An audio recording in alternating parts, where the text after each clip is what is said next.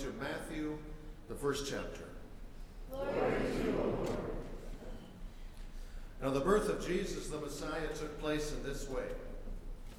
When his mother Mary had been engaged to Joseph, but before they lived together, she was found to be with child from the Holy Spirit.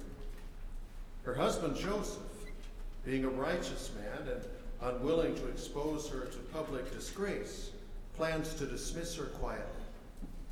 But just when he had resolved to do this, an angel of the Lord appeared to him in a dream and said, Joseph, son of David, do not be afraid to take Mary as your wife, for the child conceived in her is from the Holy Spirit. She will bear a son, and you are to name him Jesus, for he will save his people from their sins. All this took place to fulfill what had been spoken by the Lord through the prophet. Look, the virgin shall conceive and bear a son, and they shall name him Emmanuel, which means God is with us. When Joseph awoke from sleep, he did as the angel of the Lord commanded him. He took her as his wife, but had no marital relations with her until she had borne a son, and he named him Jesus. The Gospel of the Lord. Praise to you, Lord.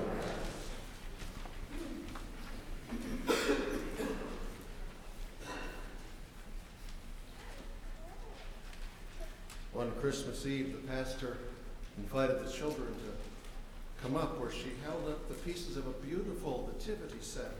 She asked the kids if they had something like this at home. And they all, most of them said they did. She said, Have your mom and dad ever told you what you call a collection like this? And with a very serious look on her face, one little girl nodded and said, Breakable.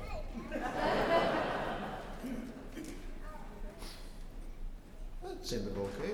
Uh, two two uh, sisters had been given parts in the Sunday school Christmas program. At night, uh, they got into an argument about who had the most important role. Finally, the 10 year old said to her younger sister, Well, you just ask mom, and she'll tell you it's a lot harder to be a virgin than it is to be an angel.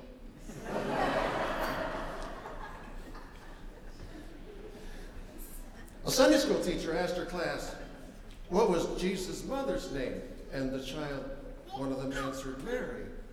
The teacher then asked, And can anybody tell me what Jesus' father's name was? The little boy raised his hand quickly. He said, he said, Verge. yeah, I know, you see it coming. Um, confused, the teacher said, um, Where did you get that? To which the boy replied, Well, you know, that says all the time about Virgin Mary. okay, I should have stopped after two. Well, his name wasn't Verge, um, it was Joseph. Everybody knows that. As it turns out, however, we know very little more than that when it comes to this man uh, who, humanly speaking, is the main character in our text for today, but who beyond that is not mentioned uh, hardly anywhere in Scripture at all. In those very few places in Scripture where he is mentioned, he is never, not even once, quoted. There's not any mention anywhere in Scripture of any specific thing that Joseph ever out loud said about his faith, about his family, about his dreams, about his hopes, about his love. He was silent about it all. So he was Lutheran, we presume. Actually, when it comes to Joseph presuming, uh, reading between the lines and then to uh, make the best deductions and inferences about him that we can. It's about all we can do. And so, for example, noticing that unlike his wife, Joseph is never mentioned in all the stories that are told later about uh, his son in the Gospels. Joseph's never mentioned, which leads most, it's almost universally presumed that, that Joseph had died by then. Which leads many to assume this is not universal, but it's, it's quite common the assumption that perhaps Joseph was older than Mary. Perhaps um, even considerably older. She, and this is almost almost known for certain from what we know of traditions of the time, she was a teenager, probably 14, 15, uh, just 16 tops. Because in those days, when a young woman was physically able uh, to, um, to have children and raise a family, she was given in marriage to start having children and raising a family.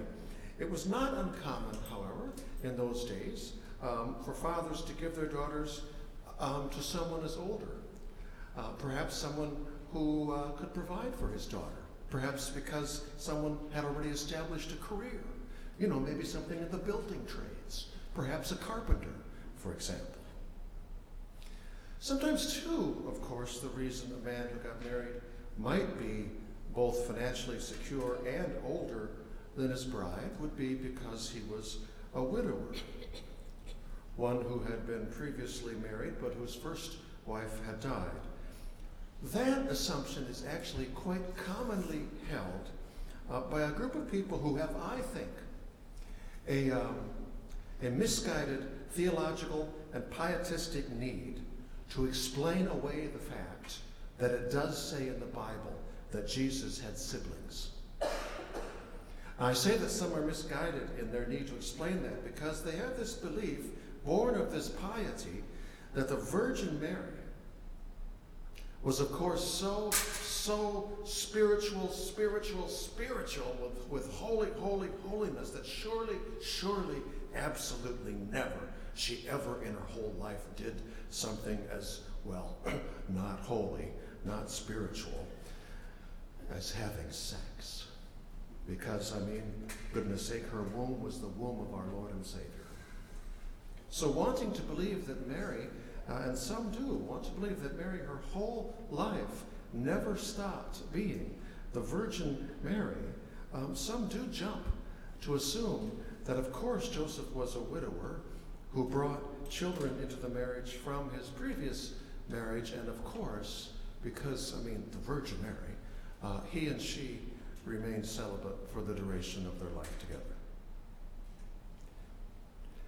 By way of comment on that before moving on, given, given the Christmas miracle that Jesus became human, that the Word became flesh, I think people who define spirituality and holiness in ways that make us less human, rather than more fully and perfectly human, has something very fundamental, very backwards, compared to the story of the Christmas miracle is the beginning of. Back to the story, we don't know. All we can do is read between the lines when it comes to Joseph's age. Whether it's this established business, however, or a fledgling enterprise, one thing we do know, uh, because the Bible says this, um, we know that he was a carpenter. Jesus is referred to elsewhere as the carpenter's son. Which leads me to believe that surely, uh, just like my wife, whose father was a band director but uh, by day, but he was a woodworker by night down at his shop, it just leads me to believe that Jesus, like Kathy, had memories. Joseph, Jesus did, had memories of, of times when, was as a little child, he was with his dad in his dad's carpentry shop. And surely, too, this leads me to believe that just like my wife, Jesus, his whole life long, whenever he smelled the smell of lumber or sawdust, he remembered, he smelled his father. And that, of course, if you're me anyway, uh, leaves you unable not to ponder whether or not Jesus, amidst all of the, the hate and ugliness that surrounded him then, smelled any of the memory of his love of his father and the aroma of the lumber that was the lumber of a cross. Don't know, right? Although we do know, science does tell us that no human sense is linked more acutely to memory than the sense of smell. Another thing we do know is that Joseph, Jesus' father, was a Jewish father, which means surely he brought his son to Jewish worship and taught him the Jewish scriptures. We don't know, we aren't told. Again, we're left to imagine what might or might not ever have crossed his mind as he taught the Word of God to the Son of God.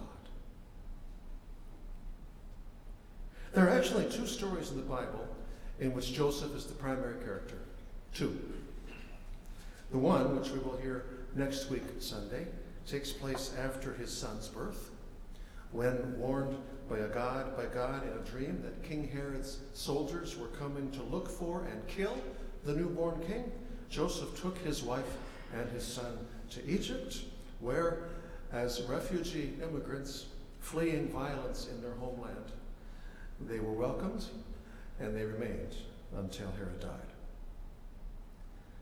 The other of the two, and only two stories featuring Joseph, albeit still in a non speaking role, is that story which we just read. That story from Matthew 1 18 to 25, which tells us of the time when Joseph found out that his beautiful young bride to be was, well, as the King James Version says so eloquently, was with child. Know this for sure.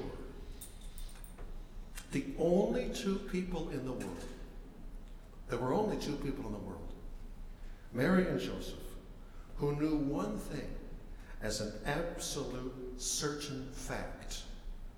They both knew that Joseph wasn't the father of Mary's little one. They both knew that for a fact because they both knew for a fact they had not been together as such. Mary alone knew. And Joseph is asked to believe that she was yet a virgin, for her pregnancy was a miraculous act of God. Joseph, and not one of us who makes even half an attempt to put ourselves in his sandals will fault him for this. Joseph, the Bible tells us, didn't believe it. What impresses me is what it says he did do, even without believing. Interesting to consider that sometimes faith is seen in what we do because we believe. Here we see Joseph's faith in, in what he did even without believing. Matthew 1:19, Jesus being a right, Joseph being a righteous man and unwilling to expose Mary to public disgrace, planned to dismiss her privately. Few words of explanation. In those days, a man and woman engaged to each other were in a relationship that was as legally binding as a marriage. To break the engagement was of this equal uh, legal uh, significance of, uh, of a divorce. Also, in those days, the engaged couple, though legally bound to each other, were not to live with each other and were not to uh, have a sexual relationship with each other. That was clearly understood to be reserved for marriage. Also, in those days, to have sex with someone else, someone other than the person you were engaged to, was regarded as adultery. And the punishment for adultery in those days was to be stoned to death. Joseph didn't believe Mary. How could he possibly have believed her when she told him the news? He knew, right? He knew as a fact that the only explanation there was was that she was an adulteress who had been with another man. Can you imagine, feel any of the wound in his heart? The sense of betrayal in his heart, the anger in his heart? Can you then imagine how easily, deeply hurt, he could have responded in kind, dragging her into the street shouting, You whoring slut, and then picking up one of the stones that would now be thrown at her until she was dead. And the law would be on his side. But Joseph, though he by all rights could have done that, didn't do that. Instead, writes Matthew, he resolved to dismiss her quietly, sparing her shame, perhaps sparing her life. And why did he do that instead of doing what by rights he could have done? Because, says Matthew, he was a righteous man.